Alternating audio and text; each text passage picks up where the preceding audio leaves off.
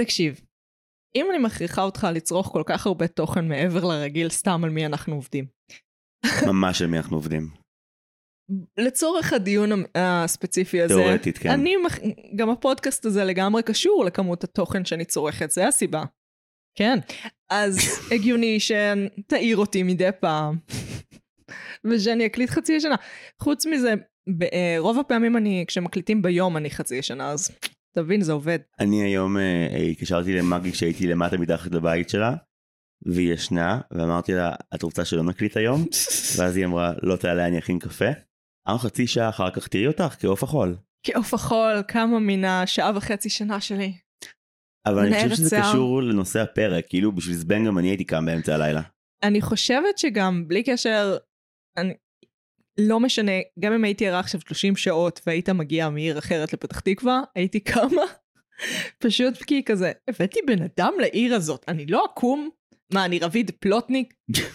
אבל כאילו בשנה הראשונה בהסכת הזה, כשזה היה פעם בחודש הייתי מבין, אבל כאילו כבר, אני יכול כאילו לסחוב את המכלים של המי עדן כשאני כבר עולה אלייך בשלב הזה של היחסים, כאילו זה כבר... 14 קומות ברגל. כן, גם כאילו, עם איזה אישה אה, לא חשדנית אני חי את חיי, שכאילו, סיגל, אתה הולך למאגי ב-11 וחצי בלילה? כן, תמסור לה דש, תביא לה שוקולד. אוקיי, אני אביא לה משהו. זה אוי, היחסים. מטל סיגל זה מהממתי. איך התחתנת טוב? ממש. מתי יהיה פרק שלכם בלעדיי? שאלה טובה, אני מניחה שבקרוב. אני חושב שלא תתגעגעי אליי בכנות, אבל זה בסדר, אני לא אעלב. עם סיגל... למה זה- ככה? כי יש לכם- אנחנו- יש לכם בונד יפהפה, כי יש לכם נשים חנוניות. שאוגרות המון המון מידע. והמפגש ביניכם זה כזה מלא צמתים שכזה, ה, היא יודעת משהו, אבל השנייה יודעת משהו אחר על זה, וכאילו, זה מרהיב, ראיתי את זה, זה כמו אפוקליפסה מופלאה של מידע. זה פרק על הקומדיה האלוהית, ונדבר על למה זה לא בסדר שלאנשים יש רק את התופת. כן, כנראה שזה מה שיקרה. וואי, היה שבוע מטורף בגזרת הפודקאסטים, מגי. כן. כן, אני הלכתי לדבר על פודקאסטים לפני ספרניות השבוע. וואו. בבנייני האומה לא פחות. ספרניות. איזה... זה קהל ספציפי. כתבתי 20 בדיחות ספרניות בהרצאה, הם התקבלו ממש טוב. הבדיחה הכי טובה בהרצאה כנראה זה שיש שקופית של מהו הפודקאסט הכי מואזן בישראל. ואז אני מעביר, ויש כזה שקופית עצומה של כזה הספרנים של הספרייה הלאומית, ואז אני אומר, הייתם מתים שזה יהיה נכון, והם ממש הגיבו לזה הרבה יותר קולנים משדמיינתי. כאילו כולם יודעים שזה לא הפודקאסט הכי מצליח, אבל כולם חולמים שזה יהיה. אתה בעצם גרסת ההרצאה על הדבר הזה שאדיר מילר עושה לא, לא, ברמזור. חבר'ה, לא ההשוואות האלה, בואו, בואו... אה, זו השוואה מאוד פיירית וסבירה בעיניי. אני, קודם כל, אם תהיה לי קוריאוגרפיה בהרצאה, אז אוקיי, אני אשקול את ההשוואה הזאת לרמזור. קוריאוגרפיה מותאמת למקום העבודה ואני מבקשת. תנין, תנין בלון, זה משהו כזה, נכון? תמיד זה... אני הדחקתי את כל האירוע הזה שהתקיים בטלוויזיה שלי, אני אמרתי לך פעם למה סבתא שלי, אה, זיכרונה לברכה, אהבה את רמזור? כי הבדיחות ממש ברורות. היא אמרה משהו נורא יפה, היא אמרה... זה כל כך יפה, כל הבנים טיפשים וכל הנשים כועסות וחזקות, כמו בחיים. לא, לא, לא. היא הייתה בת 69, לא, סבתא. השנה הייתה 2009, והיא התכוונה לזה בשעתו. האמת שתגידי מה שתגידי על רמזור, אה, המון פרקים מאוד מצחיקים, לא יעזור כלום. ק- קומית היא מצחיקה, צומת מילר שיחה אחרת, אבל רמזור יש פרקים מצחיקים אובייקטיבית. הפרק על התזונאי היה אשכרה תוכן מנחם עבור יותר מאדם אחד שאני מכיר וגם בשבילי.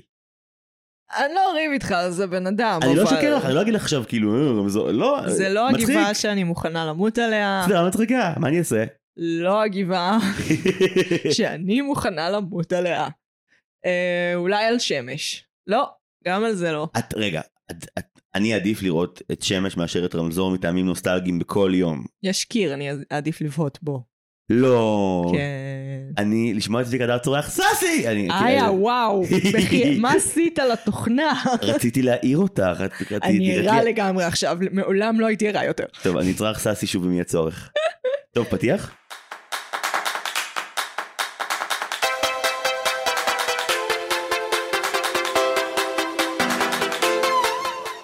פתחנו, אני מגי. אני זיו. ואנחנו מרשם לבינג' לבינג'. מינוס נועם פלוס זיו, ואנחנו נפגשות פעם בשבוע לדבר על סרט או סדרה, תלוי אם יש לנו כוח. בהקשרים תרבותיים, פילוסופיים, אומנותיים, הומוריסטיים, היסטוריים, דיגיטליים, פילוסופיים וכו'. רטרואקטיביים גם, שכחת. נכון, אה, תעקבו אחרינו ברשתות החברתיות, כי אני יודעת כמה יש מכם, וזה לא מספק בהקשרים של כמה מכם עוקבים אחרינו, כי זה לא משתקף באותם נתונים. זה היה ארוך מדי הנאום הזה. מרשם לבינג', הפודקאסט שבו אומרים לכם שלא מסופקים מכם בתור קהל. כן, כן, אתם לא מספיק טובים, אתם לא מספקים אותי בתור קהל. וואי, אני כל כך לא עומדת מאחורי מה שאמרתי עכשיו. לא, לא. בשום תשב. צורה לא, אתם מהממים, סליחה. Uh, אה, תשאירו הודעה בתגובות במה- בספוטיפיי. במזכירה האלקטרונית של מרשם לבינץ'. אה, המלצות למייל, כי התחלתי לרכז את זה שם כדי שאני אפסיק לא לעקוב כמו שצריך. קיבלת המלצות מעניינות לאחרונה מהקהל?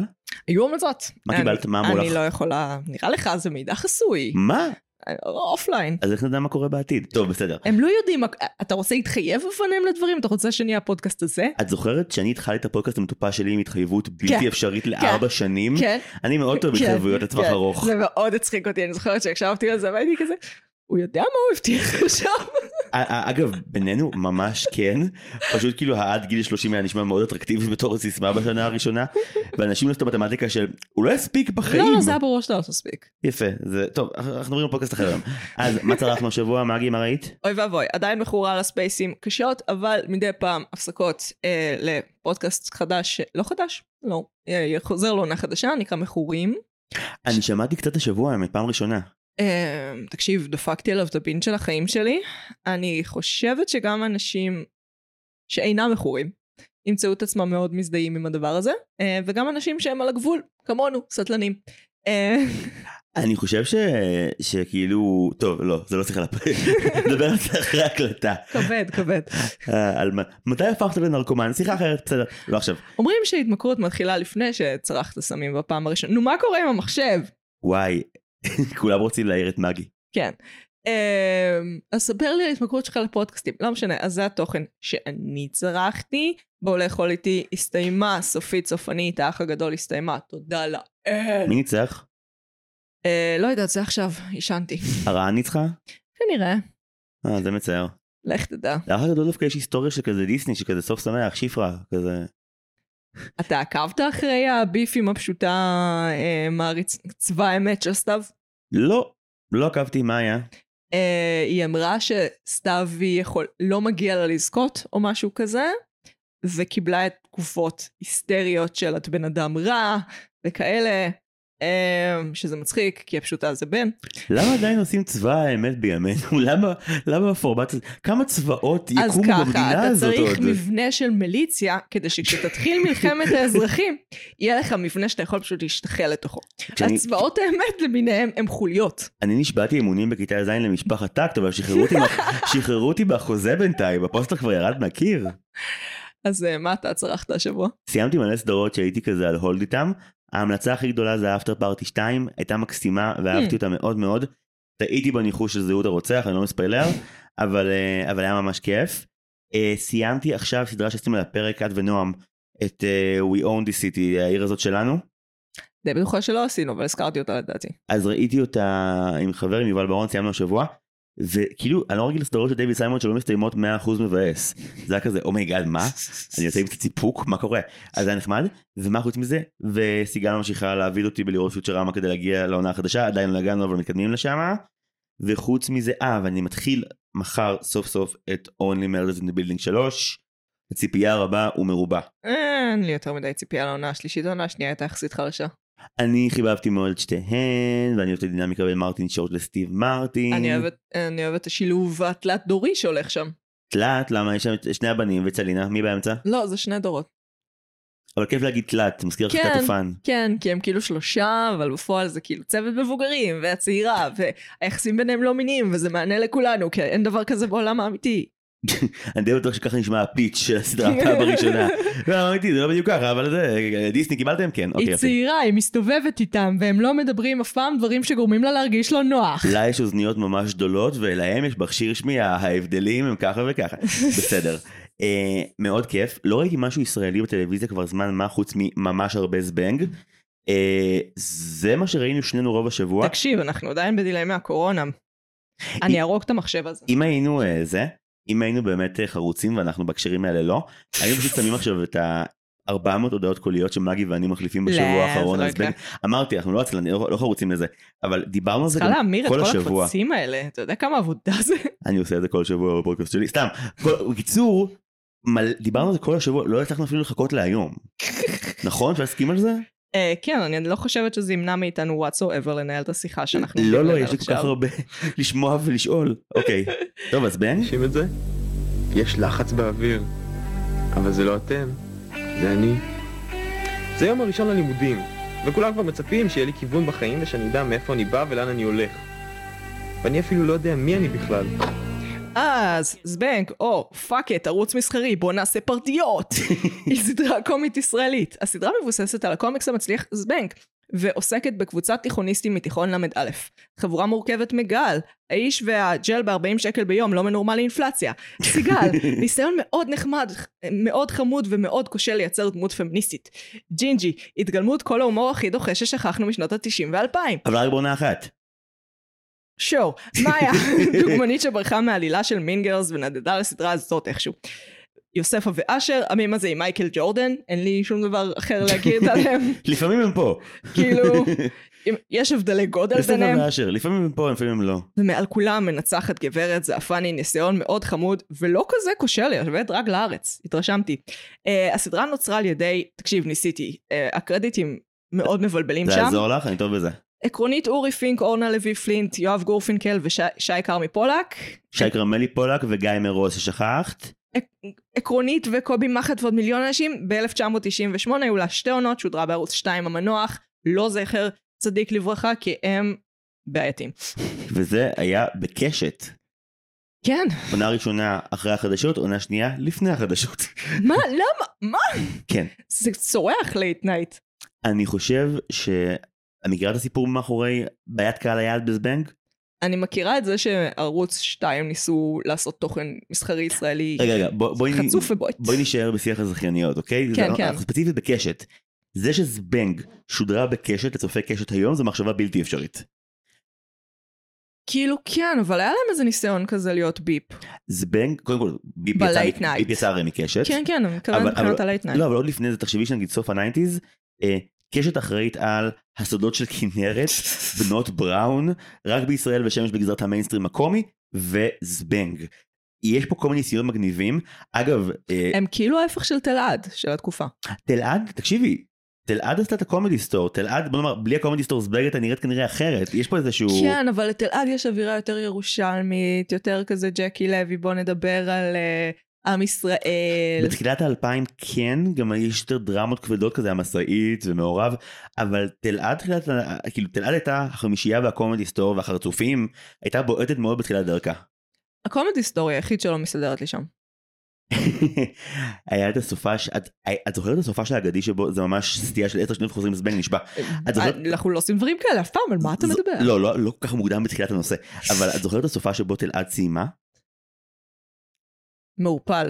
hands off היומיים הכי טובים בתולדות הטלוויזיה המסחרית. אלעד פשוט כדי להיפרד שמו בשישי שבת אחד את כל התכנים הכי טובים שהיו להם במשך יותר מעשור יחד עם העברונים החדשים של החרצופים. הם שידרו את כל הדברים הכי טובים והיה מלא תוכן מטורף שהיה כזה טרום החיים זה לא הכל וזה מגניב. חזרה לקשת ולזבנג אה, זה משהו שהיה מאוד חריג בנוף הטלוויזיה המסחרית וגם לא לא חזר הרבה אחרי זה. זה אנחנו ממש בהתחלה של הטלוויזיה המסחרית. כל לא. הקונספט הזה הוא עוד. אה, יחסית כן, אבל תחשבי שאת כבר כזה אמ, בניסיוניים שבע שנים פנימה, בפורמלי שש, זה כבר קורה כבר כמה זמן, אני- בתור ילדים אנחנו זוכרים את זה. כן. ז- זבנג הייתה, קודם כל הימור מסחרי מאוד גדול, שכזה, אין סיכוי שלא יראו את זה, כולם אוהבים את זבנג. אני לא חושבת שזה הימור מסחרי גדול, כי הפרנצ'ייז כבר היה מאוד מצליח בשלב הזה, וכשאתה לוקח פרנצ'ייז מצליח, זה לא הימור. אבל מי את מניחה שיצפה בתוכנית? הקהל של זבנג, הקהל שצורך את, את הקומיקס. גילאים? כבר נדבר על זה. אה, אז ככה, אורי פינק התחיל את הקומיקס ב-87. אה, מדובר בבן אדם שהוא מדור הבומרים, אבל התוכן שהוא מייצר הוא קלאסי דור ה-X, שזה מעניין מאוד בעיניי, כי זה מקרה מאוד נדיר של בן אדם שמייצר לדור מתחתיו, אה, והשפה שלו נשארת ככה, זאת אומרת, עד כמה שהוא התקדם עם הדור, זאת אומרת, הוא ייצר לדור X, דור Y, דור Z, עכשיו הוא איכשהו עובד על דור האלפא, שאלוהים יעזור לי, אין לי מושג איך הוא עושה את זה, באמת. היכולת לדבר עם כל כך הרבה דורות ולדבר תכלס, בשפה של דור ה-X היא, היא ספציפית, אמ, ובן אדם מחזיק צוות ומוציא עיתון ועושה את זה שנים. אחד הדברים שנתקלתי בהם בראיונות עם אורי פינק ויורם הרבה, גם לאחרונה וגם בעבר, כן. זה שחלק מרכזי מה... מתחילת העבודה על זבנג זה שהוא למד וגילה שהטיפוגרפיה, האופן שבו הוא כותב את האותיות, יכול להעביר המון רגש בקומיקס. כן. וזבנג, כשאני חושב על זה בתור ילד, כן. המון פעמים זה מתי המילה הופכת להיות ענקית ומתי המילה היא קטנטנה וצריך כזה להתקרב אליה. מתי, רועד, מתי אה, זה רועד כזה, מתי הוא לא. למרות גם- שהרבה פעמים בספרים היותר ישנים, אז ההדפסה הייתה די פח, אז כאילו, לא יכלת לקרוא את הטקסט לפעמים? כן, הקטע שהוא מספר שמבחינת כתיבת הסדרה, אה, הוא כמעט ולא היה בסביבה של חדר הכותבים, הוא נכנס פעם אחת, הוא אומר, היה מלא מלא מלא אגואים, הוא לא נקב בשמות. הוסבר, רואים, רואים, רואים, זה היה כזה קשוח. ת- תפרטי עוד קצת. למה רואים? מה רואים? אה, רואים מבחינת אומנותית, אנשים הולכים מכות, אה, ונוצר מין בליל מאוד מאוד מוזר של אה, דבר, כשנראה שקובי מחט ניסה איכשהו לאחד את זה, הוא היה אחראי סגנון, מה הקרדיט שהם לא, נתנו לא, לו לא, שם? רגע, רגע. את מדברת על עריכה סגנונית, עריכה סגנונית, בעונה הראשונה זאת שירי צוק, אה, שכתבה בשתי עונות, כן, בשנייה זה קובי מחט, אבל אני לא יודע, קודם כל הוא בקרדיט שהוא תמיד מופיע יחד עם אה, עוד תסריטאי בשם יואש בן אליעזר, הם היו כזה צמד פה, מה קורה בקרדיטים של הדבר הזה? היו המון המון כותבים, זה נראה כמו ה- הפרויקט מאסטר א' שלי, שזה כאילו הפרויקט הכי ראשוני שעושים, של כזה, בוא נכ... מלא אנשים רוצים קרדיטים, בוא פשוט נזרוק קרדיטים על אנשים, הוא גם אחראי על עיבוד, הוא אחראי גם על הלחנה, אבל גם על עריכה מוזיקה, מה אתה עושה? אני יותר חושב שפשוט היה כסף לדבר הזה, מה, שוב, מהמבט החטוף שלי. אז פשוט מלא, מלא משכורות. נראה לי שהרבה פחדים על איך הדבר הזה יוצא פיין, השקיעו בו המון, התפאורה שלו הוא יצא פיין בעיניך? מושקעת בטירוף. רגע, אני מדברת בראי התקופה או עכשיו? אני מדבר על זה שהעונה הראשונה זה הדבר הכי קרינג' שראיתי בחיים שלי. אני חושב שעונה אחת מתחלקת לשלושה חלקים, שאני אריע לארבעת הפרקים הפותחים שלה בכל הזדמנות. זה הדבר. עזוב שהומור, הומור לא מחזיק מעמד. שחרר את זה, סבבה. אני משחררת ליקום את הנירוונה של הכלת הדורות המבוגרים והשטויות שלהם. אמ, אבל ה- ה- העיצוב של הכל, כולל המשחק, כולל התפאורה, כולל התלבושות, כולל התאורה, כולל ה- הצילום בכלל, יש לי בעיה איתו, כבר נריב על זה.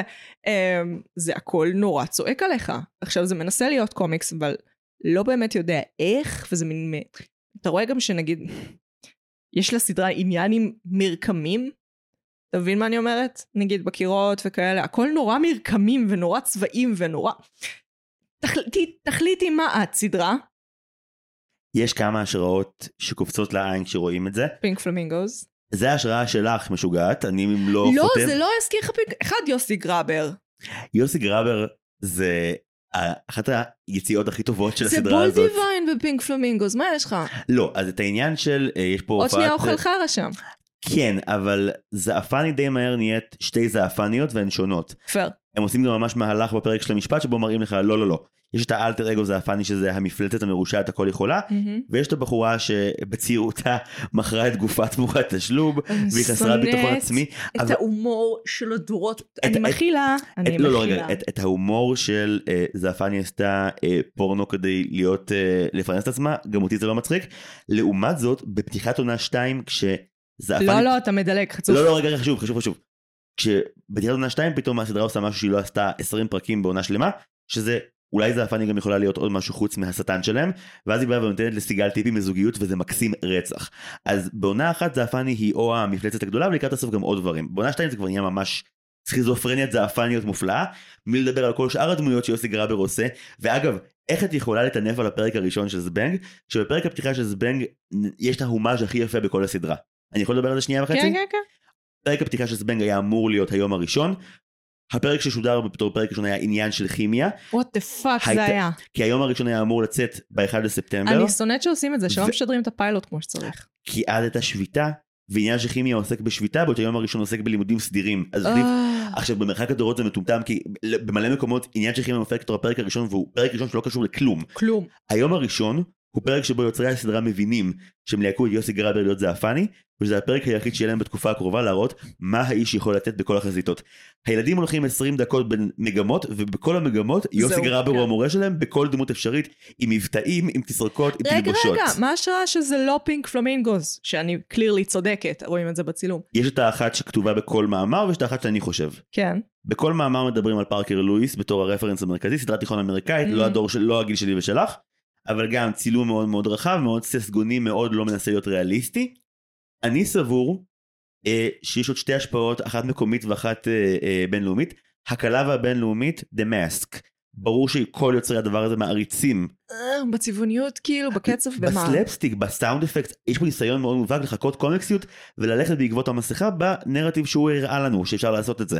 עם הרבה צבעים, הרבה צעקות, הרבה רעש ובעיקר תפאורה מאוד פלקטית, מרקמית כמו שאמרת, מרגישים את זה. כן, אבל במסכה זה לא יוצא זול, פה זה יוצא זול. את זוכרת איפה את ואיפה הם, וגם זבנג נורא סובלת... אני לא מקבלת את זה שישראל זה פריפריה. לא, לא, לא, זבנג נהנית וסובלת מהציניות שלה, היא נורא עושה כל או הזמן וואו, כן. דחקה על דחקה על דחקה, זה כבר לא בטוחה מה רצו להגיד לך לפעמים. זה האידיאל הדורי, אגב, של דורק, זה בסידיוק חאוט. אני חושב דווקא שהמפגש בין אורי פינק שכתב את הקומיקסים המקוריים לבין הרבה חבר'ה מאוד צעירים שפירשו וכתבו אותם מהם תסריטים יוצר איזושהי חיה מאוד מוזרה אבל גם כמו כל אדפטציה בעונה הראשונה הסבר מנסה מאוד חזק להיאחז בגרעין של הקומיקסים שזה גל מנסה להשכיב את סיגל זה נמאס עליך תקשיב, במהירות האור תקשיב. במהירות האור אני מסכים איתך בוא נדבר שנייה על למה כל כך הרבה דורות נמשכים לאירוע הזה, למרות שהוא מאוד ספציפי. אין בעיה אבל רק נגיד בסוגריים שבעונה 2 הסדרה יודעת שזה נמאס והיא מעיפה את זה ממנה כן, כן. העונה השנייה היא משמעותית יותר טובה. אני חושבת שהעונה הראשונה היא זאת שסובלת מהקרינג' האמיתי. Um, העונה השנייה כבר לא שם, אחד היא מפסיקה עם הצילומים הסטטיים הנוראים האלה, שבאמת גרמו לי לרצות לרצוח מישהו. עונה 2 היא העונה שבה הם פשוט רוצים לעבור ל-50's או ל-60's הם עוברים ל- הם כן, עוברים כן, עם, עשור עם הדיינר ועם הבריליאנס של הלהקה שהם מביאים... לא! עוצרת. זבנג. אז, אה, זבנג מדברים הרבה על מין. זאת אומרת, דמויות שם הן לא כזה הולסומיות אמריקאיות, אלא כזה חרמניות ואידיוטיות, ועושות שטויות, ועושות ניתוחי אף, שזה כאילו גרסה יותר ב-2300 מירכאות ריאליסטית, מאשר אה, תוכן נוער ממוצע. זבנג זה מים לגור ואורח היה ליבידו, זה הכל, זה באמת עונה לך על כל הדברים. וואו. וואו, נכון. זה פשוט כל דבר, אה, וואי, יצא לי עכשיו עידו, זה היה עידו. למי שלא זוכר, הדמות של עידו מאופיינת, וזה הדבר הכי מצחיק נמרוד בה. רשף. נמרוד רשף, שמדי פעם יש לו משפט חוכמה. תמיד יש כזה אה, דולי אין זום ארץ עליו בזמן שהוא אומר את זה נורא מהר. בחורה זה כמו מנוע של דיזל שאומר את זה נורא מהר, ואז כולם אומרים כזה וואלה נכון, ואז ג'ינג'י מנסה גם ונכשל, זה גג שעבד עליי כל פעם שעשו זה אותו. גג נורא מגניב, כי בעצם בקומיקס הוא רק אומר סקס סמים רוקנרול. כן, אה, סקס מין רוקנרול. סקס מין רוקנרול, נכון, כי בוא נטיף להם לעשות מין, אבל לא סמים. אני לא... אני אורי פינק, אני לא יכולה איתך. היה גם שלבים בזבנג שזה היה אגב אה, באיורים מסוימים סקס חמין ורוקנרול אני מאוד אוהב את זבנג. אה, אני אדבר איתך על למה אני יודעת, איך אני אישית יודעת שיש בעיה. עוד לפני שאני נכנסת למשהו. אני מאוד אהבתי את זבנג. זאת אומרת, היה לי אה, משפחה עברו ספרים. אה, אז נחשפתי לזה בגיל נורא מוקדם. יש בספר הראשון, אם אתה זוכר, שמאיה מתחילה כאיה, שהיא מכוערת, ואז היא עושה מייק אובר והופכת ליפה. אז לי הסדרה הזכירה את זה את הקומיקס המקורי על- של אוטוביומאיה לא קראתי. אמ, אז בקומיקס הם ממש מראים מה התהליך שהיא עושה כדי להיות יפה. ואני כילדה ראיתי את זה כמתכון. אוי לא אבל אבל זה לא הוצג בתור דבר בטח כבר אז זה היה גרפי ומלא כזה הוצאת איברים. כן, אבל ומגעיל. היא נראית טוב. אז היא, היא עושה דיאטה, ניתוח גדלת שדיים, כל מיני שמאלות ממש כוסיות, נראה לי אבל נגיד דווקא- שיניים. הפרק של זבנג דווקא שעושה עיבוד לסיפור הזה דווקא גורם לך מאוד לא לרצות לעשות את הדבר הזה אני חושב. כן, אז אני חושבת שהיו קצת יותר נשים באירוע שהוא הסדרה, למרות שלא מורגש. אבל זה קצת עשה, יכול להיות שזה מה שעשה את השינוי, או פשוט המעבר פורמט, בלי קשר. גם אומרים שנגיד הרי בזבנג הביקורת היא שחצי מהשחקנים הם מושלמים. לא. אני אומר לך מה אמרו. לא, הם משחקים חרא, הם כולם, חוץ מיוסי גראבר, הם כולם משחקים פח. גם חיים אלמקיס ושירי גדני משחקים מעולה לדעתי. זוועות עולם, ולשחקנים שאני מתה עליהם. אני חושב שהם עושים עבודה מדהימה פה. בוא נדבר על הרצל. איך אני אוהב את הרצל. כן, אתה אוהב את הרצל? מאוד. אתה אוהב את הפו? קודם כל הרצל, כשרואים את הפרק נגיד שבחזרה לעתיד, את רואה שדרור גבע אה, באיך שהוא מבצע, מאוד מאוד אוהב בורקס ומאוד אוהב את זאב רווח. והוא עושה אותו באמת בחיקוי שהוא לא חיקוי מלעיג, אלא חיקוי מאוד אוהב. טוב. אה, אני לא... והוא פולני בעצם, אז אני- זה בסדר. קודם כל זה, זה לא באמת, כאילו אוהבים להגיד את זה כלור, אבל בסדרה ההורים של הרצל מדברים במבטא מזרחי מאוד כבד. לא, בסדרה הוא פשוט אה, לומד לדוקטורט, הם שינו את זה קצת. אבל ש- עדיין, שזה אגב לא יעזור. יותר מצחיק. פאקינג קוריאה. יותר מצחיק. אבל זה לא עניין. אתה לא... הוא, אני חושבת שאורי פינק זה מקרה קלאסי של אתה לא יכול להרוס את בית האדון עם כלי האדון. אתה, וזה הדבר, זאת אומרת, הוא משתמש בכלים מאוד מאוד מאוד שמרניים כדי להביא מסרים חתרניים. עכשיו, זה לא עובד, זה לא יעבוד, לא משנה איך תעשה את זה.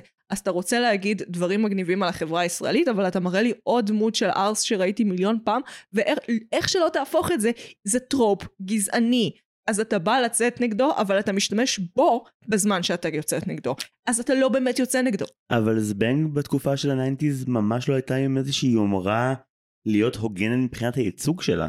אה, נכון, זו התקופה של כזה, אנחנו צוחקים על כולם במידה שווה, עלק. לא, ברור שלא, כמובן שעצם זה שנגיד בקומיקס יש לך את, אה, את ניר שהוא אה, פוץ פרנקופיל ואת זיו שהוא פשוט הומו, בסדרה זה כזה, אה, אותו דבר, חיברו ביניהם. כאילו, אני מבין את הבעיה. גם גולן, הוא חל שם. גולן אבל באמת נוכח בסדרה לא כזה הרבה. עצם העובדה שהוא בסדרה הפתיע אותי. לא, אני חושב שמאוד מורגש שכאילו גל כזה נופל בין הכיסאות בתור לא מלך הכיתה אבל גם לא חנון בעונה הראשונה. כן. וצריך מישהו שהוא מקובל מהסוג של הבנים שיגרום להם להרגיש רע עם עצמם. אבל לא דיבר בכלל נגיד על, על הפקת לקחים בין העונות, נגיד זה שהייתה, ג- מאוד מורגשת. שגל הודח מתפקיד הגיבור של הסדרה.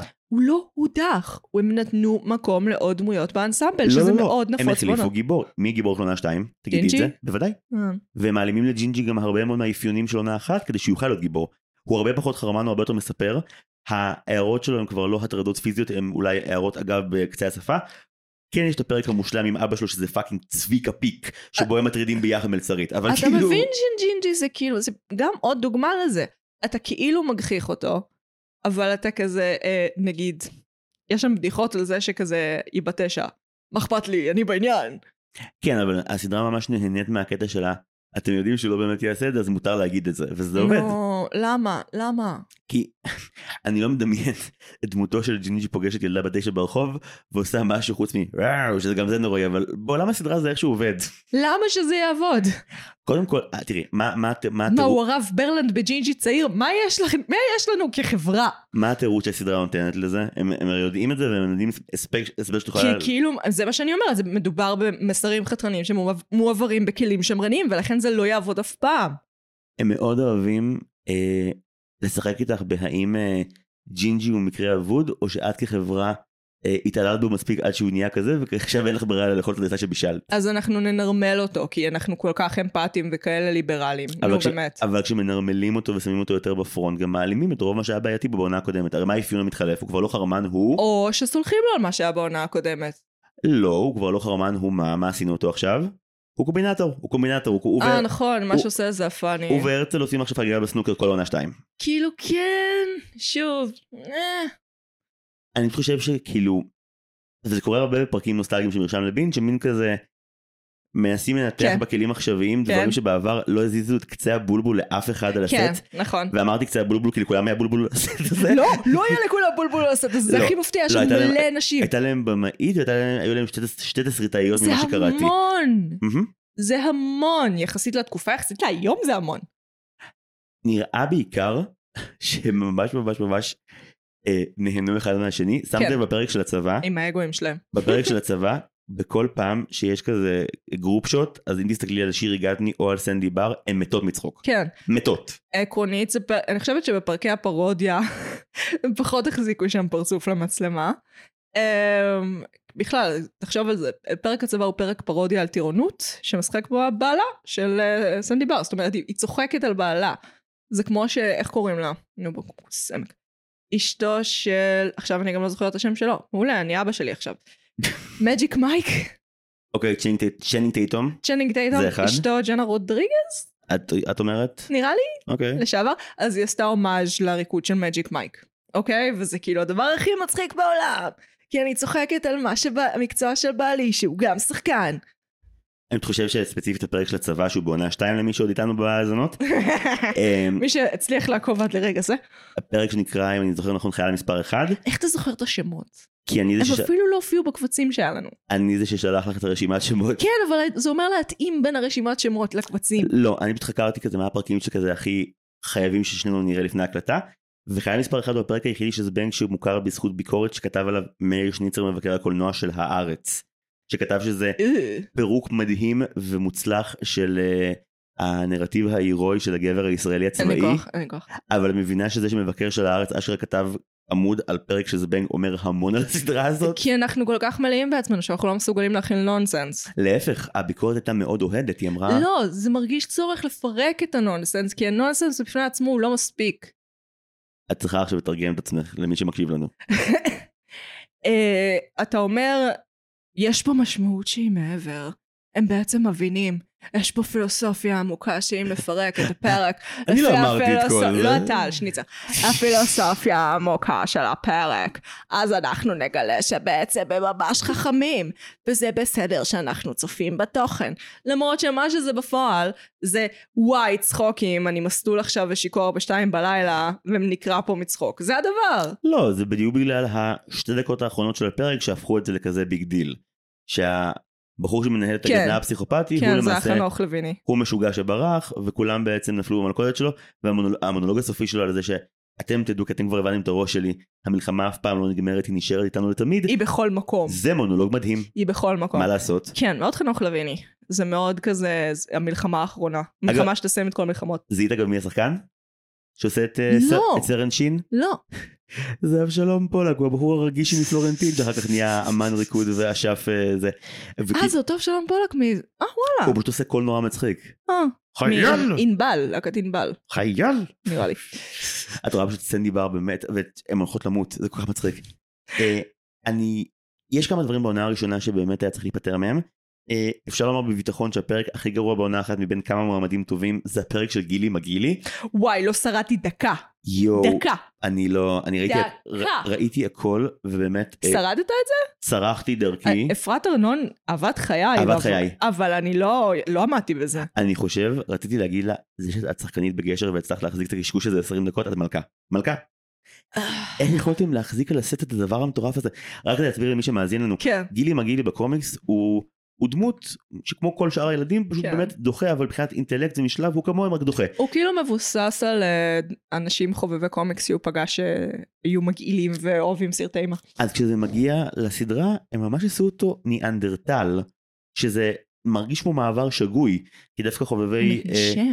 חובבי אה, אה, קומיקס ואימה הם אנשים מאוד עכשוויים בדרך כלל אה, אז כאילו נורא עכשווי. נו- נורא עכשוויים. עם- חיים בשנות ה-60. עם, עם, עם אינטלקט מסוים בראש, והוא פשוט אומר גילי רוצה זה, גילי, ומין כזה, למה, למה עשינו אותו ככה בעצם?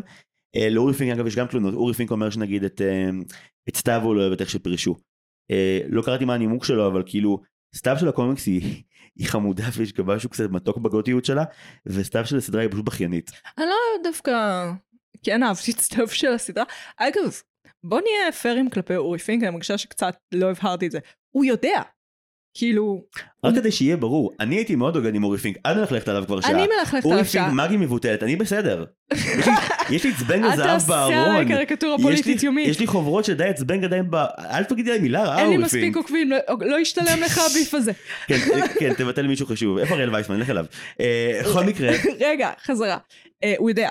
הוא יודע כשהוא עושה טעויות, אחד כי הקהל אומר לו, גם אם עברו עשר שנים, והוא נזכר רק עכשיו, הוא יודע, הוא לומד, הוא משתפר. אה, זה לא אומר שאני לא אעמוד כאן עכשיו ואגיד לו, הייתה שם טעות אחי, ואני הולכת להגיד לך את זה גם אם עברו עשר שנים וגם אם אתה יודע. הבדיחה הכי מצחיקה בעונה אחת.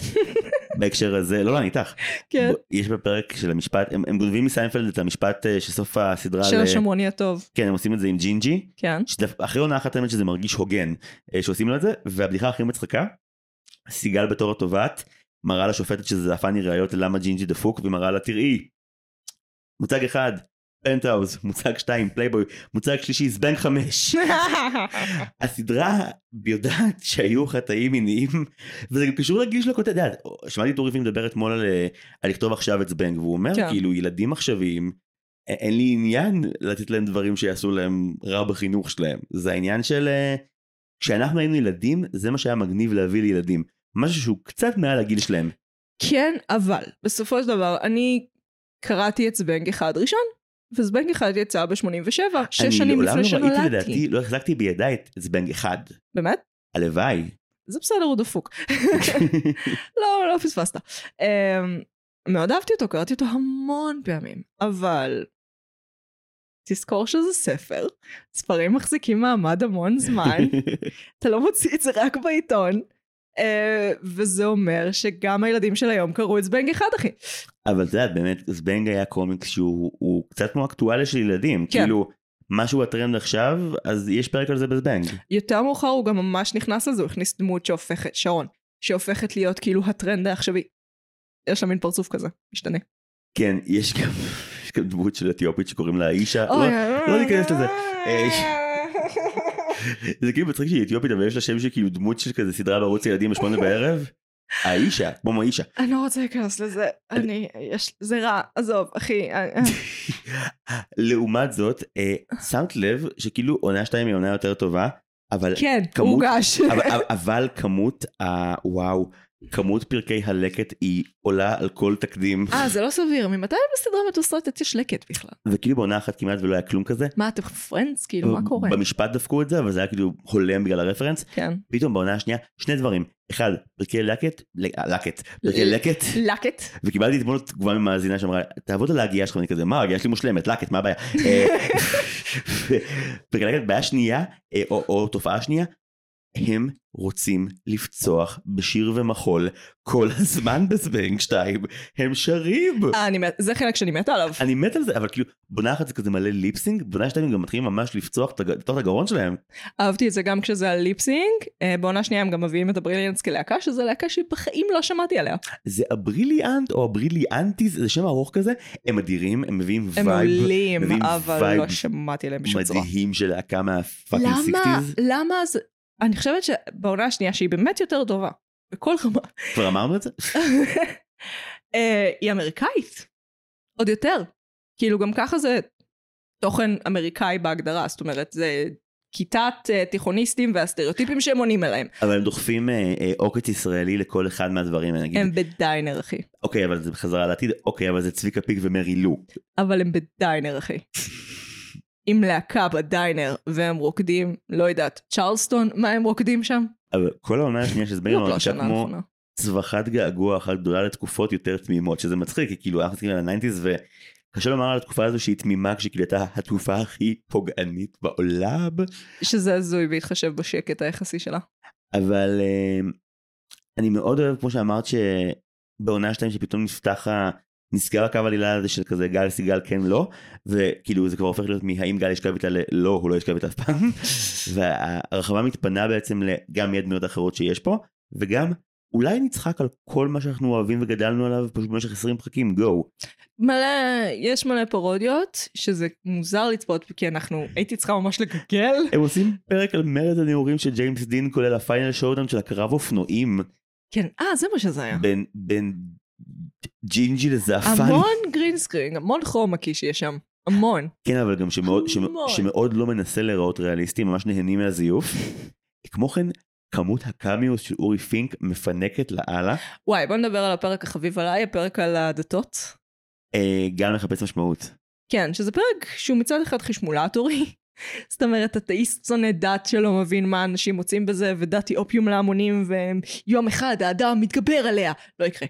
אמ, אבל מצד שני, היא גם מאוד, אמ, לא יודעת, לאבינג. זה מעניין כי זה מרגיש שכאילו ליאון רוזנברג נשאר בסדרה עד לפרק הזה, כי אם מסתכלים בקרדיטים זה הפרק היחידי שהוא אשכרה הביא את העלילה שלו בעצמו והציע אותו לכותבים. Hmm.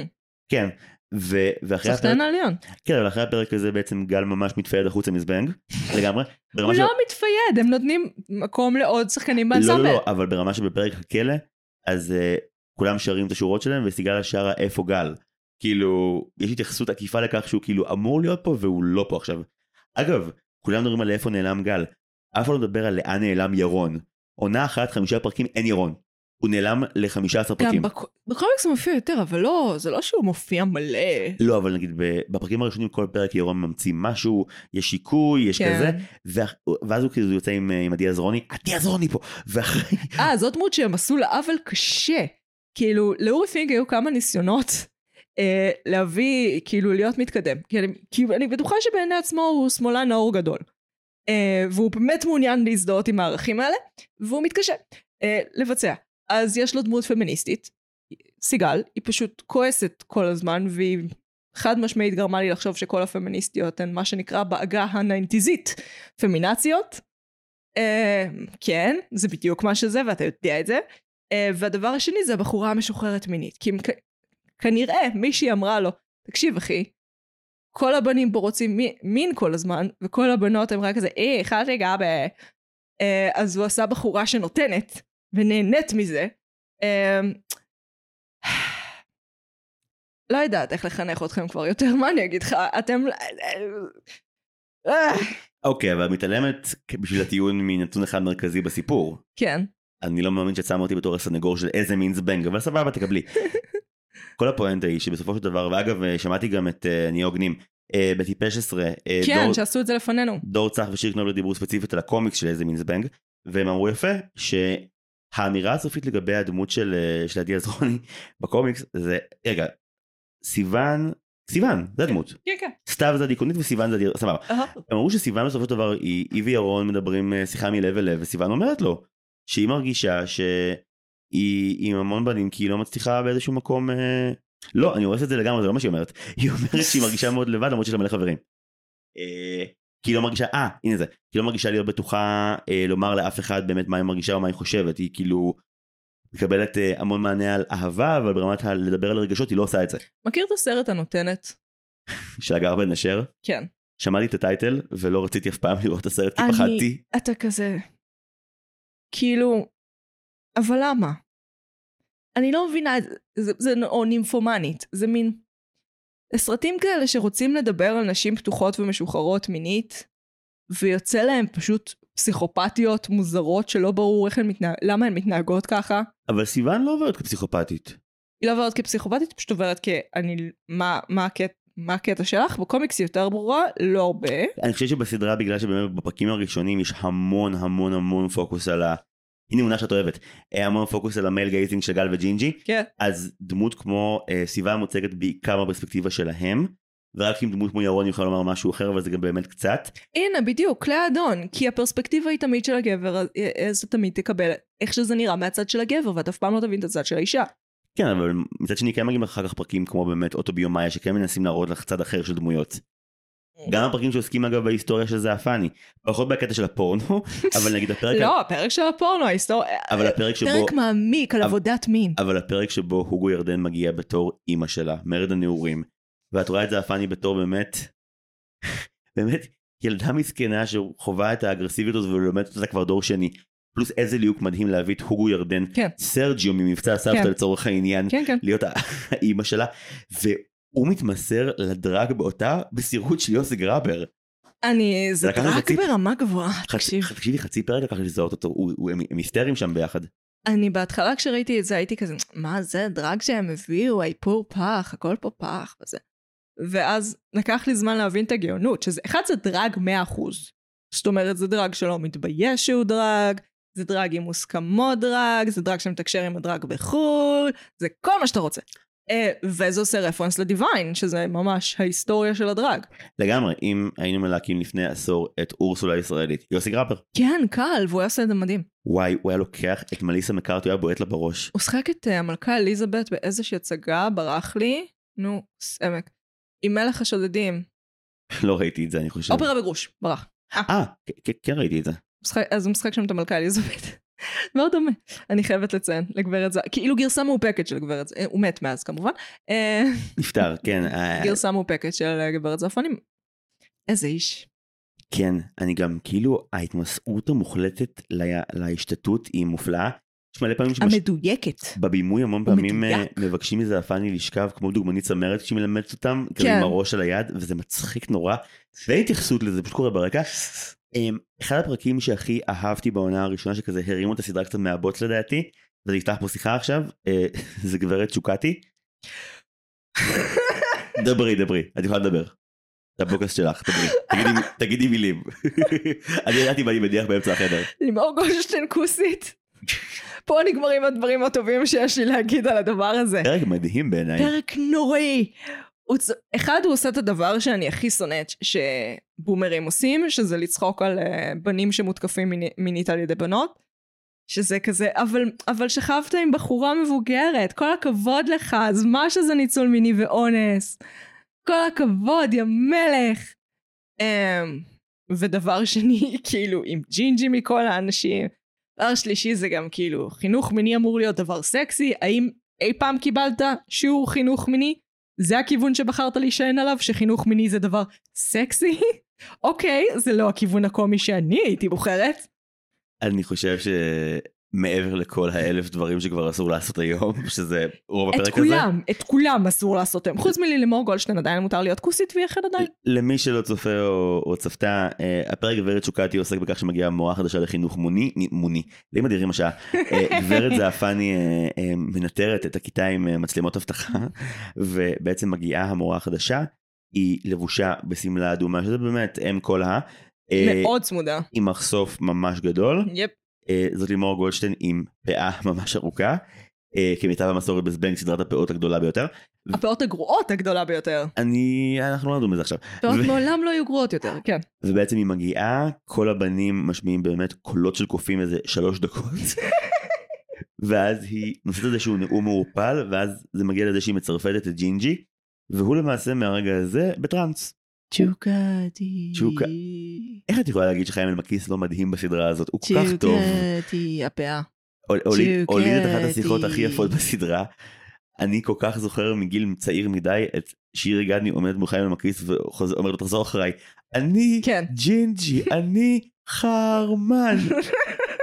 שזה אגב, אה, עם כל, כל מי שטוען שסיגל היא דמות שלילית, הנה דמות שברגע אחד לוקחת את כל האידיאולוגיה שלה, מניחה בצד כדי לעזור לחבר שהוא חבר מאוד בעייתי. אתה, מקסים בעיניי. המסר, עשית- ה- הדבר שהפרק הזה הכי צוחק עליו זה התעללות מינית. זה- אני לא חושב שהוא צוחק על זה. אה, הוא לא צוחק על זה, הוא מפרגן לזה. את הרגשת שהפרק טוען שמה שהיא עשתה זה להתעלל בו מינית? לא, יותר גרוע, אני מרגישה שהפרק אומר שמה שהיא עשתה זה סקסי. זה, זה גו- אבל כאילו, אוקיי, סקסי אבל לא סקסי טוב. סקסי טוב! אני לא חושב שהסדרה חושבת את זה. אני חושבת שהסדרה חושבת את זה. הוא נכ- אני- הוא נכנס לטראנס בגללה, זה לא מעשה חינוכי אה. כי אחראי, היא כל כך סקסית. כי היא נשקעת על מי, דבר שלא אמורים לעשות. כן, אבל כל הכבוד לה. נו בחייאת, אתה יודע, ש- הסדרה תומכת בזה. ה- יכול להיות שזה לא מה שהם באו להגיד, יכול להיות שזה מה שיצא להם, יכול להיות שלרצפת העריכה, איפשהו בשנות ה-90 המאוחרות, יש קטע שבו היא פורצת בנאום מרגש על מה זה בעצם להיות מורה, ועל כמה היא לא שייכת לפה, והמקום שלה זה בכלא. אבל זה לא מה שקרה. הקטע שאני באמת לא מבין את המהלך של כאילו, לזעפן יש כוחות על טבעיים, אז היא שולחת אותה למוסד שבו, היא- ל- איך זה נקרא משכנות זעפנים? כן. ש- ואז כי כאילו, זעפני כאילו חולשת על כל מערכת החינוך בסדרה הזאת. אבל היא גם ענייה ובלי גרוש, מסכנה. כן, אבל שולטת בכל מישהו, איזשהו שוב, רמה איש היא- חינוך. הם, הם לא מודים בזה, אבל יש באמת, יש שתי זעפניות מאוד שונות, אחת שהיא רילייטבול ואחת שהיא לא. הם שתיהן לא רילייטבול. לא, המורה המסכנה שצריכה לעבוד בניקיון כדי להשלים הכנסה אתה רילייטבול. פשוט זוכר יותר מדי טוב איך הרגשת בפעם הראשונה שצפית בזה, ואתה לא מוכן לוותר על הרגש הזה. אני חושב שתפקידי הוא לא להגן על הייצוגים בזבנג, אלא להתייחס אליה כמה שהיא רצתה להיות, שזה מה הגניבה? מוצר בידורי שהשכיל להיות מעבר לזה ונהיה פסיכדלי ועל הדרך מחווה להמון קלאסיקות קולנוע ישראלי ואמריקאי. אני חושבת שזה בא להיות מוצר פופ חדשני לתקופתו, אמ, שבא לעשות אה, הומאז' לז'אנר, לא לז'אנר, ל-IP ישראלי אהוב. וזה מה שיצא בסוף, אבל זה גם יצאו עוד דברים רעים. כן, אבל תראי, לפתוח על זה שלזבנג יש מלא פרקים שהם באמת, השם ישמרני להתקלח וללכת לישון אחרי זה, אין לנו ויכוח על זה. אגב, בקומיקס זה הרבה פחות מטריד, כי הקומיקס מצויר. וכי הקומיקס הוא הרבה יותר מרוכז, הקומיקס בנוי כסטאפ ופאנצ' ליין. כן, ובסופו של דבר, הסדרה היא הרבה יותר קרינג' בדיוק מהסיבות האלה, כי כשאני קוראת את זה בקומיקס זה כזה, אוי, אורי פינק, הפעם, איזה שטויות. אה, כשאני רואה את הסדרה אני כזה, הקרינג', מה עשיתם לנשים בעבר? הומואים היו צריכים לחיות איתכם? אימא'לה. וואי, אפשר פרק פריקי פריידיי שבו את מגוננת על תכנים פוגעניים, ואני, ואני כזה, לא, תראי, אבל אם חושבים על סימון דה בבואר, הרי לא ייתכן בימינו. סימון דה בואר הייתה נשואה לסרטר. היו לה, היא לא הייתה פמיניסטית מושלמת. אוי, לא, אפילו איתה יש לך בעיות, מגי, איפה, איפה זה יסיים? נשואה לסרטר, אלא אם כן, הם היו בנישואים פולי שאני לא יודעת עליהם. הוא התייחס אליה די פח. כן, כן. טוב, אה, הזולת הוא הגיהנום או משהו, בכל מקרה. אה, זה הפוך בעצם. אני חושב ששירי גדני בתור סיגל, כן. היא, אני האחרון שיגיד שזה ייצוג טוב של פמיניסטיות. אני- אבל אני- אבל- אני לא מבין למה את אומרת שזה לא תצוגת משחק מופלאה, כי זה בדיוק מה שהיא. כי זה לא, כי אני מכירה את שירי גדני, אני ראיתי אותה בכל כך הרבה דברים, כולל תיאטרון. אה, זה לא ברמה שלה. זה לא ברמה שלה, כולל של דברים שהיא עשתה באותם שנים. אגב, אני אמרתי לך, כשכל המ- כל השחקנים משחקים גרוע, זה אשמת הבמאי. אבל לזבנג יש מלא בימאים. אז זה אשמת כל הבמאים, ואגב, אמ, אה, או ה- קובי מחט. המשחק, תניחי את קובר, המשחק גם אה, אה, משתנה. בעונה 2, נכון, יותר טוב. בעונה 2, קודם כל, אה, סנדי בר משתפרת לאללה, אתה בא בטענות לשחקנים ספציפיים. אין לי... אני באה בטענות ל... ל... לסגנון שהם בנו לאנסמבל. אמ, כן, אבל אני חושב שהוא... א', הוא מת- הוא מתמתן, וגם אני כן מרגיש פערים ביניהם כקאסט. אני מרגיש שיש את מי שהבין בדיוק מה האנרגיה שהוא צריך כדי שזה יעבוד בטון המוזר של הסדרה, כן. ומי שנגיד מתאמץ. נגיד, ליאון רוזנברג אה, מזיע את הג'ל כל פרק בניסיון להבין איך גל הוא מגניב. וגל של הקומיקס הוא מגניב כי הוא גולש והוא קלולס, אבל גל של הסדרה הוא, הוא קצת כזה בנצי מאסקימו לימון שהוא בעצם טיפה מומו. כאילו, הוא באמת... עוד תוכן בעייתי. אני, זה אין לנו ויכוח. אה, אגב, קובי מחט כותב באותם שנים גם את אסקימו לימון, החגיגה נמשכת, אבל לא נתייחס לזה כמה כרגע. כסף הוא עשה בשנים האלה? אני מתחשב איך שימון הכותבים, לא בטוח. אה, לא בטוח בכלל. Huh. לא ניכנס לכיס הזה. אבל יש משהו, ב- בהש- ההשראה של סימון לימון מאוד מורגשת כאן, ספציפית על העונה כן. הראשונה. גם בשנייה, תחשוב על זה, אפילו עם האמריקניות. בשנייה הם זזים קצת מאסקימו לימון ל- לבורקס. כלומר, אני אומרת לך, תחשוב על הדיינר, זה מאוד כאילו גלידה מונטנה. אין לנו ויכוח, אבל מבחינת הדמויות עצמם, כן. בעונה אחת הן בעיקר מונעות על ידי באמת חרמנות לא נורמלית, בעונה שתיים הם רוצים לעשות קופה יותר. זה קצת מתחלק יותר למניע חומרי מאשר מניע מיני. מישהו גם אמר להם כנראה, שומעים זה הולך להיות פרה-פריים ובשבע בערב יש גבול לכמה זיונים אפשר שג'ינג'י והרצל ישיגו לפרק, בואו נמתן את השיח. זה ערוץ מסחרי, יאללה בבאללה, אל- פרטיות. אגב, הם לא מיתנו כלום, המילה, נאפ. הכי- המילה שנאמרת הכי הרבה פעמים בזבנג עונה שתיים זה כנראה קונדומט, אז כאילו... קונדומט בשירותים בתיכון, למישהו היה את זה, אני רוצה לדעת. אגב, כל הכבוד לתיכונים, איזה פרקטיקה. אני- איזה אני- יופי. להגיד, הם הזדיינו בכל מקרה, טוב, לפחות בוא נמנה ילדים. אחלה, אחלה מוב. במחלות מין שיפשטו ברחבי התיכון שלנו. אגב, בפרק של הדל שהזכרת קודם, המהלך המרכזי הוא שכאילו גל אה, שומע שהוא יכל היה למות אם הוא היה באיזשהו מקום והוא לא היה במקום שבו הוא גולש לרוב, ואז אה, נהיה ויכוח מאוד גדול בין אה, מאמינים ואתאיסטים, מה- מאיה מכל האנשים היא אתאיסטית כי באמת שאין לה אלוהים, ואז היא מסיימת עם שביס. פוגע, כי פוגע בברק. היא אומרת אה, שיפגע בברק במקום אם אני טועה, ופוגע בברק. ואז כל הבית ספר למחרת נהיה כאילו דתי בצורה משוגעת. אבל ממלא דתות. כן, כי זה מתחיל, אמ, ברורי היה, הרי קרישנה. ברורי היה עם המנזר אמ, פתאום.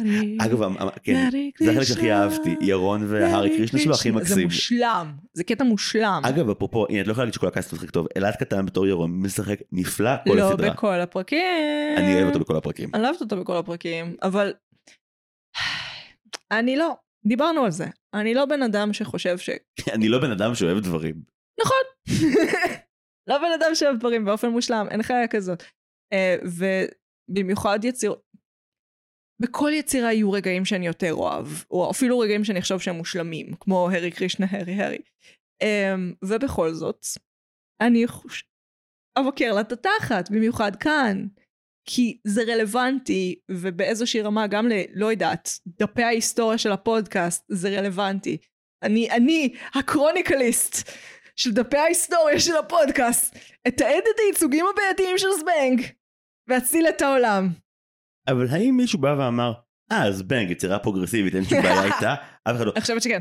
אני אה? חושבת שכן, זה מאוד דודו גבע כזה, זה מאוד כזה, בוא נבחן את הגבולות, שום דבר לא PC יותר, קרלין צדק. אני ממש חושב שזה הרבה הרבה הרבה פחות יומרני מזה. זה בוא נעשה שנייה משהו כיפי שבני נוער יאהבו ויצחיק אותם לדבר על החיים שלהם בצורה שהיא היסטרית. זה הכל. עצם העובדה שזה כאילו בני נוער שיש להם מיניות, זה חדשני בטירוף ל-87, וזה עצוב לי. עד אגב, אה, אה, בעניין שזבנג זה ראשי תיבות, הא, הידעת? וואי, אני עשיתי מחקר לא מספיק טוב לפרק הזה, אני מרגישה, כן? זבנג זה זהירות בני נוער גנובים. אה. אני לא עומדת בזה, נו באמת, גנו- אורי. גנוב היה סלנג לגיטימי ב-87, טוב שלא אמרת מזניב, תניחי אחי. לו, גם זה היה סלנג לגיטימי ב-87. אני יודעת, זה מופיע בספרים. כאומרים בזניב בזבנג? כן, כן. אוקיי, שנייה. מהדמויות של הספרים שלא הופיעו בסדרה, מי הכי כזה היית רוצה שיהיה גם ייצוג שלו? מי היה חסר לי? איך קוראים לחנונית המקבילה של ירון? שהיא גם חרמנית. וואי, אני ממש ב- בבלק ויש כזאת. כן, כן, זה- אתה יודע על מה אני מדברת. מהמם. שהיא עוד איכשהו כזה, אוקיי, ייצוג מורכב, כל הכבוד, סחטן, אויפינג. אני מתגעגע לכל ה- העסקים עם השמות הטיפשיים. נגיד, אני נורא אהבתי את בורגר שוונץ. זה, אני לא יכול- אני לא יכולה, זה הומור, זה הומור של בנים, אני אף פעם לא אתחבר לזה. אוקיי, אבל את זוכרת נגיד את הפרק הראשון על זה? ב- בקומיקסים? כן. אחת הבדיחות הכי אוהבות עלי בזבנג, זה שכאילו הם בתור כל הפרק ל- למנה במקדונלדס ובורגראנס ומתעצבנים עוד ועוד ועוד. ואז הם מתיישבים ואוכלים את זה תוך זה שנייה מהזעם. המסעדה בסיינפלד. הם אוכלים את זה תוך שנייה בזעם, ואז מישהו אומר, אה, אז בגלל זה קוראים לזה מזון מהיר. איך אני מתגעגע כן, הוא מאוד- לניינטיז. מאוד אנטי תרבות הצריכה של הניינטיז, שזה גם מולרץ, מאוד האווירה. פשוט מכיר בעובדה שזה סיוט. פשוט להיות בן נוער זה סיוט. שזה... כן, צריך את זה, מה אני אגיד לך? בוא נדבר שנייה על זבנג הדור הבא, היי, קראת? ניסיתי. וואי, אני הייתי מנוי. הדור הבא? היה שלב שבו אורי פינק אה, שלח את זה ב- במיילים, וקראתי את זה במייל שזה יצא כל כמה שבועות נראה לי, יצא איזה שמונה או תשעה חתיכות כזה במיילים, בניוזלטרים. רגע, הם לא יודעים על מה אנחנו מדברים. יש, יש קפיצה קדימה בזמן שבה בעצם יש סיפור על הילדים של אה, ההורים מזבנג, ובעצם הדמויות מזבנג נהיים אה, כזה הורים שהם כזה דמויות משנה, אה, גל גרוש, הם סיגל... לא מתחילים כדמויות משנה, הם מתחילים בלא להיות שם. אה, ואז המעריצים התחרפנו על אורי פינק של כזה, איך העלמת לנו את הדמויות האהובות שלנו, והוא נאלץ להחזיר אותם בתור ההורים והדמויות המשניות. ואז גל גרוש וסיגל וג'ינג'י ביחד, שזה מצחיק, כי ביחס לסדרת הטלוויזיה זה נשמע לי הגיוני.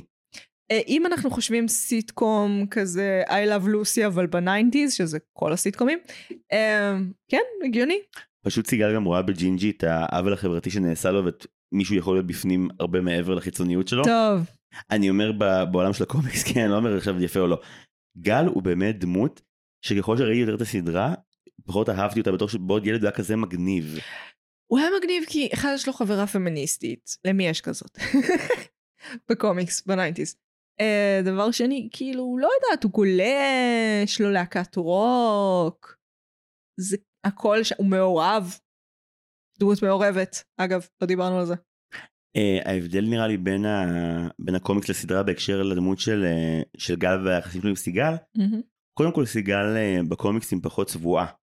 סיגל כאילו יש לה אידיאלים, כן. והיא- והיא נאמנה, היא נאמנה להם בקומיקסים. כן, הסדרה יותר שונאת אותה. בסדרה, הסדרה לא שונאת אותה, הסדרה פשוט מכירה בעובדה שסיגל היא בת 16, אז גם אם יש לה אידיאלים, אה, טרנדים או דברים שהם כזה צורך בסיסי, ידחו את זה הצידה. כלי האדון לא יכולים לפרק את בית, אה, בית האדון. אתה לא יכול להראות פמיניסטיות כיצורות- יצורים טרחניים, כשזה כל מה שהראו אותם. כ... זה הדבר שהראו אותם. כ... כהוא? למה לא מצליחה להשלים את המשפט הזה? אבל יש דמות בזבנג שהייצוג שלה הוא ייצוג חיובי. תן לי רגע. יואו, אני מת לקרוא מכל התיאוריה של החצי שעה האחרונה לקרוס, איזה כיף, יש, היה כיף לבוא לפתח תקווה בכלל בלילה, היה ש- היה שווה לי את הכל. אין ייצוג חיובי בזבנג. רגע, תן לי. יש. אה, נמרוד רשף. עידו, כן, הוא מוצג בתור בן זוג כל כך גרוע. מה זה לא? הוא ממש, לכל הגחמות המוזרות של סיוון שכמובן יש לה, הוא עונה. אבל כשהם זוכים להצלחה הוא בשנייה מעיף אותה. הוא מגניב, נו- הוא מגניב נורא, הוא לא בדיוק בשנייה מעיף אותה, זה כזה, יוסף, כן. גם בקומיקס את מאמינה שהם להקה ובסדרה לא. בסדרה הם עומדים ואת כזה אוקיי קדימה שימו להם פלייבק אין סיכוי אין סיכוי שהם מנגנים. תביאו, כן? תכניסו אותו בריליאנס, תכניסו אותו בריליאנס. לא כאילו ג'ינ- ג'ינג'י כמו שהוא כתוב בעונה אחת אני לא מאמין לו כשהוא שהוא על- שהוא על תופים או על הבאס זה מטומטם נו לא יכול להיות. לא, כי איכשהו כתוב בעונה 2. בעונה 2 יש פחות יומרה להתייחס לג'ינג'י בתור מוזיקאי. שוב הוא והרצל זה כזה יהודה ברקן וזאב רווח רגע, בחגיגה בסנוקר אתה מתחמק, האם נמרוד רשף הוא ייצוג- הוא ייצוג לא מעליב של משהו? של רוקרים כן, האם מגזר הרוקרים מרגיש זה מפרגן להם שהם שתקנים, וכשהם מדברים הם אומרים דברים אה, חכמים ופילוסופיים. לא, אבל עצם זה שכאילו עידו יודע רק לזרוק מונולוגים והוא לא מועיל אף אחד אף פעם, אולי בסדרה הוא לא יותר... פוגע באף אחד אף פעם, שזה המון הסדרה הזאת. הוא יודע היא מאוד להגיד- סיינפלדית הוא מהקשר הזה. יודע להגיד רק... שוב, יש המון אה, אווירת אה, ג'רי וג'ורג' בין, אה, בין גל וג'ינג'י בעונה אחת. כן, תקופה מיזנטרופית באופן כללי, אה, וזה שהם בחרו לקחת את ההשראה מסיינפלד לא עזר. הם באמת אה, מאוד מאוד מאוד מאוד מרושעים גם כשאין בזה צורך. שוב, גל של הקומיקס זו הוא... התקופה, זה ספציפית, אני באמת, קח, קח אורי פינק, benefit of the doubt, קח מלא מה שאתה רוצה. אבל אגב, את יודעת, אני צריך לומר, כאילו, זה לא לגמרי הוגן להגיד אה, כל הפרק רק אורי פינק שבאמת 20 אנשים היו על הסדרה הזאת, הוא לא- כן, והוא- הוא לא היה מעורב הוא לא היה בכלל. אחד מהם. כן. אה, ו- ו- ויהיה מתוק ונכון להגיד שהסדרה היא בכלל יוזמה של שני ילדים. כן. הילדים של אורנה לביא פלינט וגיא מרוז הציעו להם שיעשו את זה והם דחפו את זה הלאה. אורנה לביא פלינט אגב חתומה על כמה מה- מהמחקרים הכי עשירים בטלוויזיה הישראלית אשכרה. באקדמיה. כן, אשכרה קדם, עם חוקרת טלוויזיה? כן, ואגיד חוקרת לך, טלוויזיה עכשיו- שעושה טלוויזיה, עכשיו אני כמעט אין כאלה. חשוב לי להגיד, מעולם לא הצלבתי את השם של הבחורה מזבנג עם השם של החוקרת, אבל השם אורנה לביא פלינט הוא כל כן, כך ספציפי, ספציפי. אין מצב, ועושה טלוויזיה ובישראל אין מצב. אם תגיד עכשיו שיש כאילו חשפן בשם זיו הרמלין שדר, אני אבדוק, אני אוודא שזה לא אני. אני מבינה, אני- את תצטרכי לדעת עם השם הזה. הפרוקטולוג. אה, זיו הרמלין שדה, טוב סליחה, סליחה, זה לא בסדר. אגב, אם יש פרוקטולוג בשם הזה, והוא מאזין לנו, אני אשמח מה לדעת. אם רק זיו הרמלין? אתה תיקח את זה, או שזה לא מספיק נחשב?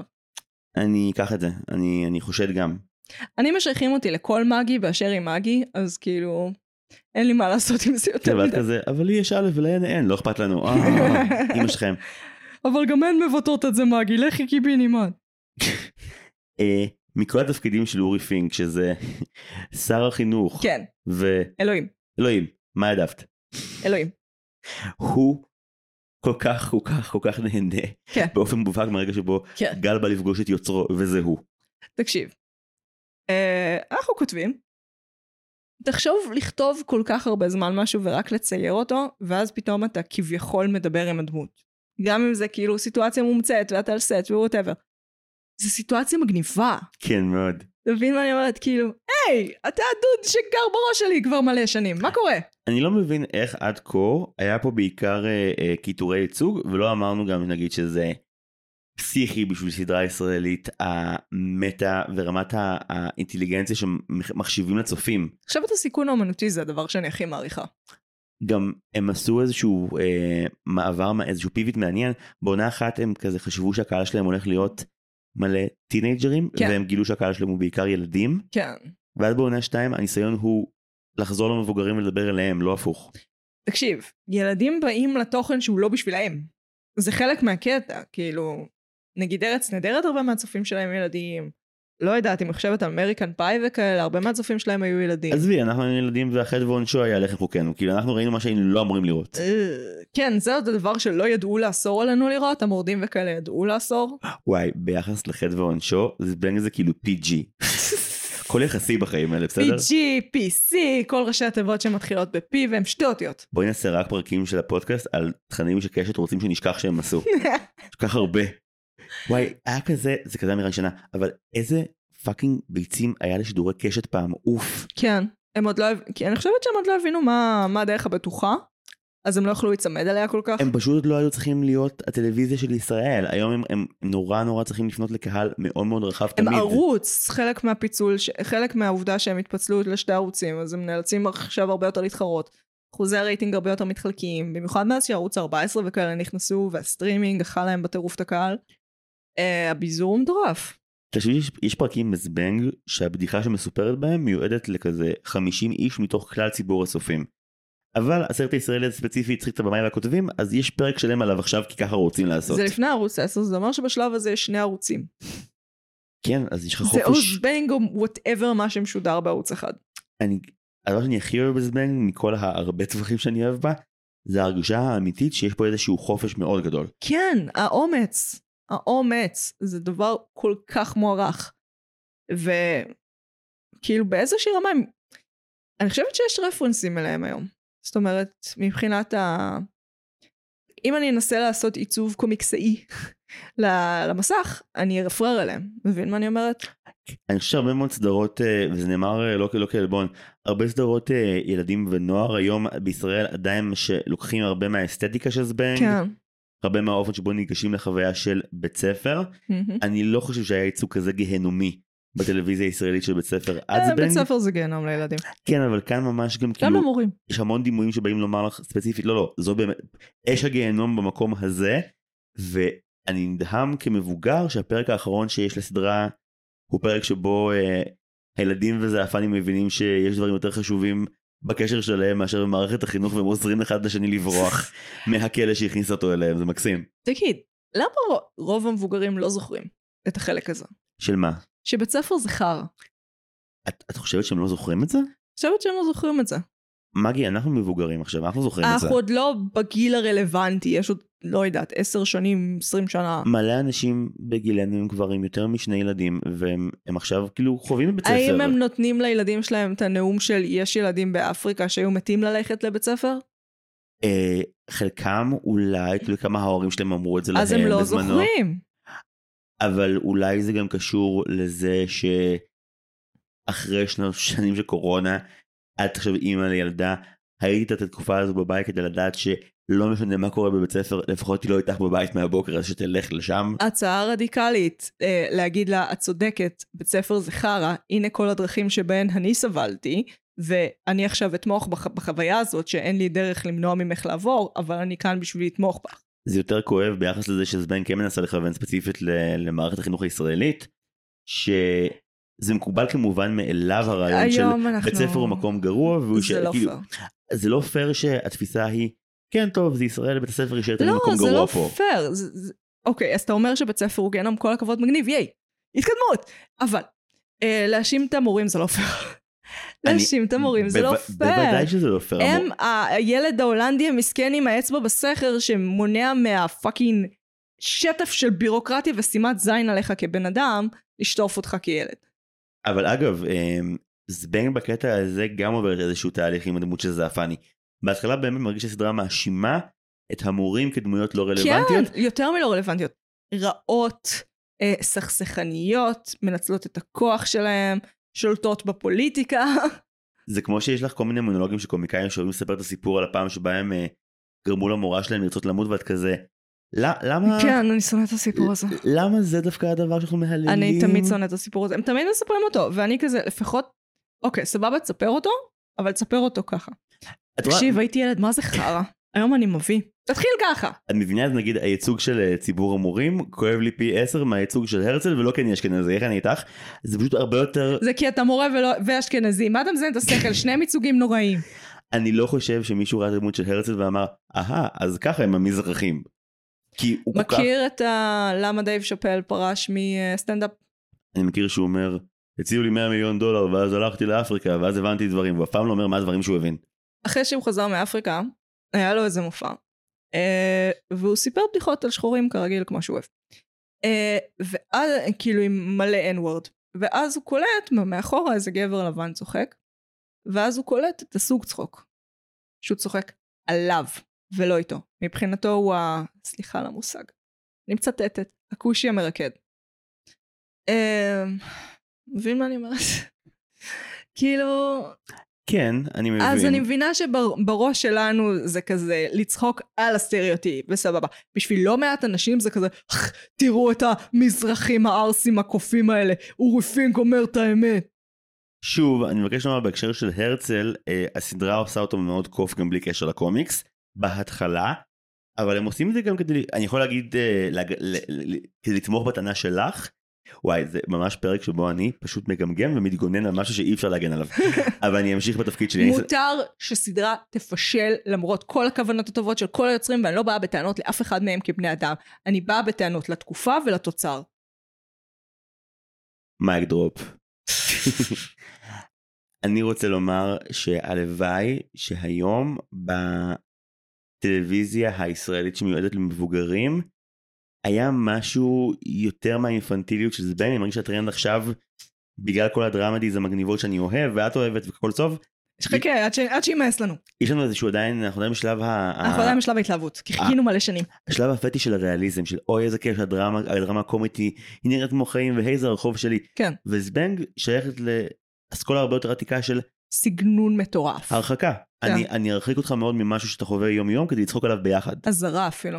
מהמם, שזה- ביחד. שזה לא, הרחקה, יש, אתה מרחיק, מרחיק, מרחיק, מרחיק, וואי, הגעת רחוק, אתה כבר באזהרה, אחי. האמת שאחד המורים הכי טובים בתואר אה, שלי היה סבי גביזון, שהיה לו ממש קורס רק על איך אתה מכניס אה, אזהרה על כל סוגיה לכל סצנה, ונגיד זה לא סוג האזהרה שזבנג מתעסקת איתו רוב הזמן. זה אזהרה ברכטיאנית כזאת, זה אזהרה שממש מרחיקה אותך ברמה של אתה מאוד מתקשה להרגיש רגש לדמויות. כן, אתה זוכר בכל רגע שאתה רואה משהו משום מלאכותי, לחלוטין, רצח. כן. עוד שנייה מחליפים לך בגדים מול העיניים. וזבנג מאוד מנסה ללכת איתך על הקו הזה של הומור מכני של את תצחקי על הדמויות ותלעגי להם ולא תזדהי איתם. ואז כשמגיעים לפרקים שבהם היא אומרת לא אבל רגע אולי באמת אה, מאיה וג'ינג'י מתוסבכים יותר. את כזה צריכה שנייה לקחת ליפו פייס ולהגיד אוקיי בוא נעמיד פנים ש-20 פרקים לא הראיתם אותם בתור השטן המוחלט אוקיי. הבה נשחק. אבל שוב אלה הפרקים שבאמת אה, אה, מגניבים. אוטוביומאיה ובחזרה לעתיד הם פרקים מגניבים בקטע הזה לגמרי. כן, אני עדיין חושבת שהפרק עם הדתות היה הכי טוב. גם לחפש משמעות מגניב, אה, חייל מספר 1 בעונה 2 מגניב, בעונה אחת אני אגיד מהר לפני שתרביצי לי, אה, הפרקים שאני חושב שהם באמת מעולים, גם פרקי הפתיחה שהם אה, היום הראשון עניין של כימיה והפרק האהוב על מגי ביותר יום האישה הבינלאומי, אלה פרקים שאני ממש ממש אוהב, הם מצחיקים אותי מאוד. יום האישה אגב מגיע אה, עשרה פרקים מוקדם מדי באיפה שהוא שם, הוא לא אמור להיות פרק שלישי. שכולם רוצות את ג'ינג'י, זה אמור להיות פרק סוף עונה, שפתאום כל הבחורות רוצות את ג'ינג'י ולא יודע מה לעשות עם זה. זה מגיע ממש מוקדם מדי, וכאילו לצופי הסדרה שלא מכירים את הקומיקס, זה קצת מוזר שכאילו... מי לא מכיר את הקומיקס?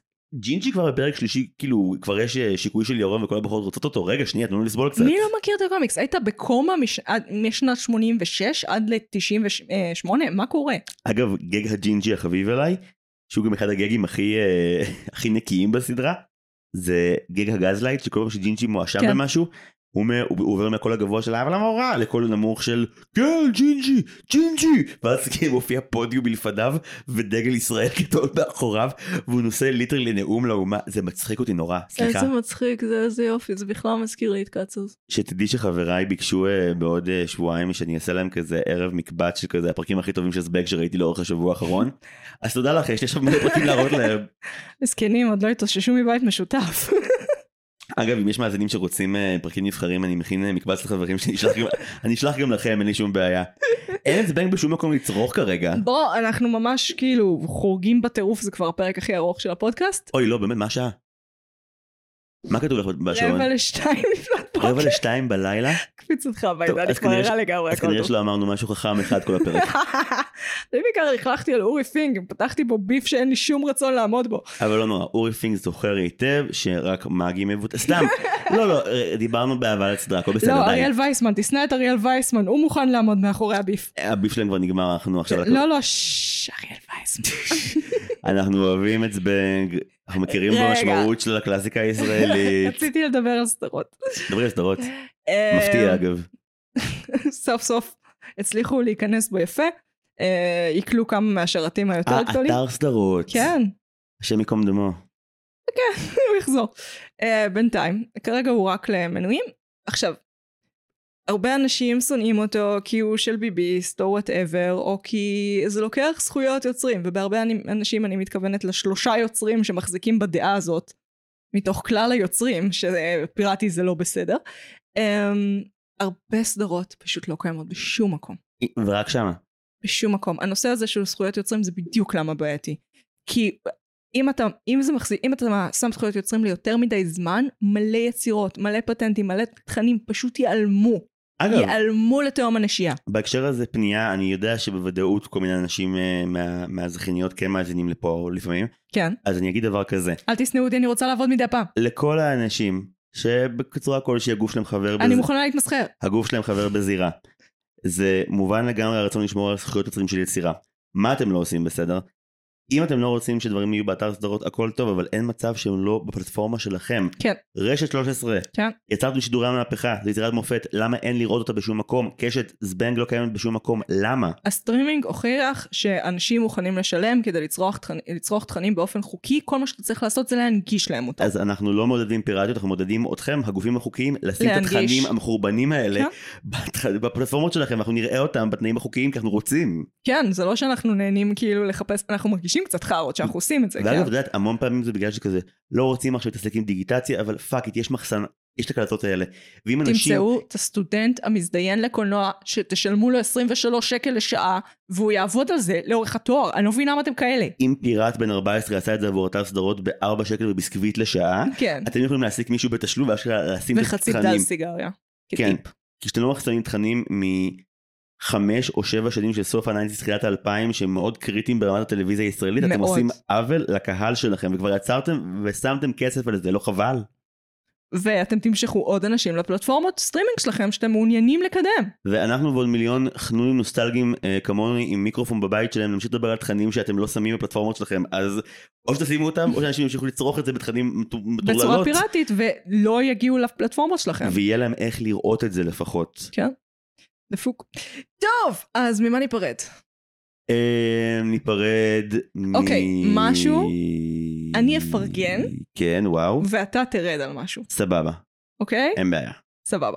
אז אני רוצה לפרגן על עצם הבחירה לשים דמות פמיניסטית, כי זה באמת לא היה דבר מובן מאליו. כאילו, דמות פמיניסטית, דמות שהיא אישה שאכפת לה מדברים, זה, אוקיי, חדש, מגניב, כל הכבוד. מגניב. אני אגיד שהם יכלו כבר להבין תוך כדי עונה אחת שיש גבול לכמה פרקים יכולים לעסוק במישהו רוצה לשכב עם חברה שלו ומוכן למ- אבל היא לא נותנת לו, למ- זיו. למכור את כל הערכים שלו אי פעם בשביל אבל היא להשיג לא את זה. נותנת לו. איפשהו איזה בר- מילה יפה, נותנת. ברצף שבין הפרק של ההתערבות לבין הפרק של המחסל, הרגתם אותנו, די, אי אפשר, מספיק, אי אפשר. כמה פעמים גם כאילו מין, אני כבר כל כך לא רוצה שגל ישכב את ה- מהדברים שהוא מוכן לעשות לה כדי זה.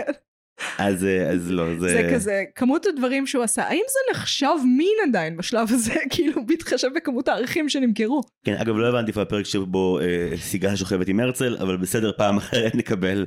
או וואו, "Oh, זה טרופ שאני לא רוצה שיוצג בטלוויזיה שלי, תודה על זה. למה? הוא- היא- היא היא פמיניסטית, הוא דוקטור היי. לפסיכואנליזה. האישה יש להם המון על מה הפמיניסטית לדבר. שמוצאת אה, מקרה סעד ארס? הוא לא מקרה סעד, הוא דוקטור- הוא לומד פסיכואנליזה, הוא בדרך לדוקטורט.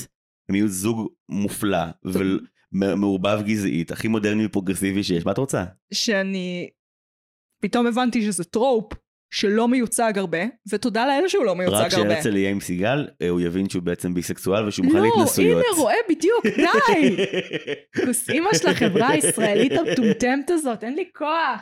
אני גם מוכן להיפרד מפרקים שעוסקים בדמויות של אה, אה, הומלסים שמתגלים כגנבים ופושעים, גם את זה אפשר להעביר או הלאה. וואו, נכון, שכזה מנסים לעזור להם כדי להוכיח כמה הדמויות שלנו הן טובות בעצם. שטינקרבל היא הומלסית.